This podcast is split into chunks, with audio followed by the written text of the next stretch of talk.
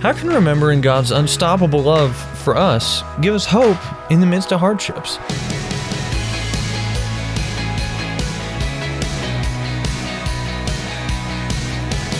Hey there, I'm Andrew Stevens, and you're listening to Unlocked, your daily key to unlocking God's Word in your life. Our devotion today is an allegory. It's called Nothing Can Separate, and it was written by Savannah Coleman.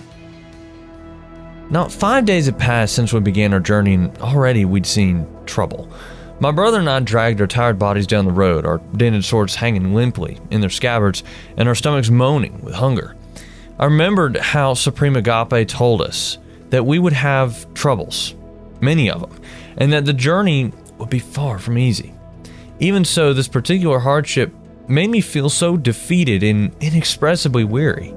Ren, my brother, placed his hand on my shoulder and whispered, Nothing can separate, Jayla. It was our code of courage, our call to continue the journey despite everything thrown at us. I must remember. The next day dawned with clear blue skies, and my heart lifted as we continued on our way. Ren was his usual jovial self, making jokes and attempting to bolster my spirits from the troubles we'd encountered. I didn't know then that late in the day it would be my turn to remind and encourage. There was severe famine everywhere, and our reserves of food were gone.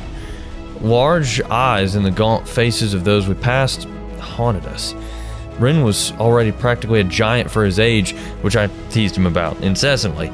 But the lack of food was wearing on him most of all, and it broke my heart to see him so weak. So, to cheer him up, I did what he couldn't do a wild dance of absolute ridiculousness and yelled, Nothing can separate. Hungry as Ren was, he laughed at my antics. He must remember. Weeks later, I clung tightly to the cliff on the Great Mountains heights were never really my thing, and I honestly felt death would be preferable to continuing upwards. Ren's arm was injured from a prior sword fight, and he was struggling just as much as I was. Through labored breaths, I said, Supreme Agape told us to cross the mountain, but I don't know if we're going to make it, Ren. I tried to ignore the clouds swirling around my ankles. Just when we were about to give up in complete despair, a warm golden light surrounded us. A voice so pure and beautiful it brought tears to my eyes, sang over us, Nothing can separate you from my love. I knew his voice, Supreme Agape. We remembered. So let's talk about this. In Greek, the word agape means love. The New Testament in the Bible was originally written in Greek. Why do you think Jayla and Ren called God Supreme Agape? If you need some help, check out 1 John 4:16. Before Jesus went to the cross, he told his followers, "Here on earth you'll have many trials and sorrows, but take heart, because I have overcome the world." As Christians, we can trust Jesus to be with us until the day our journey ends and beyond, because even death cannot separate us from his love.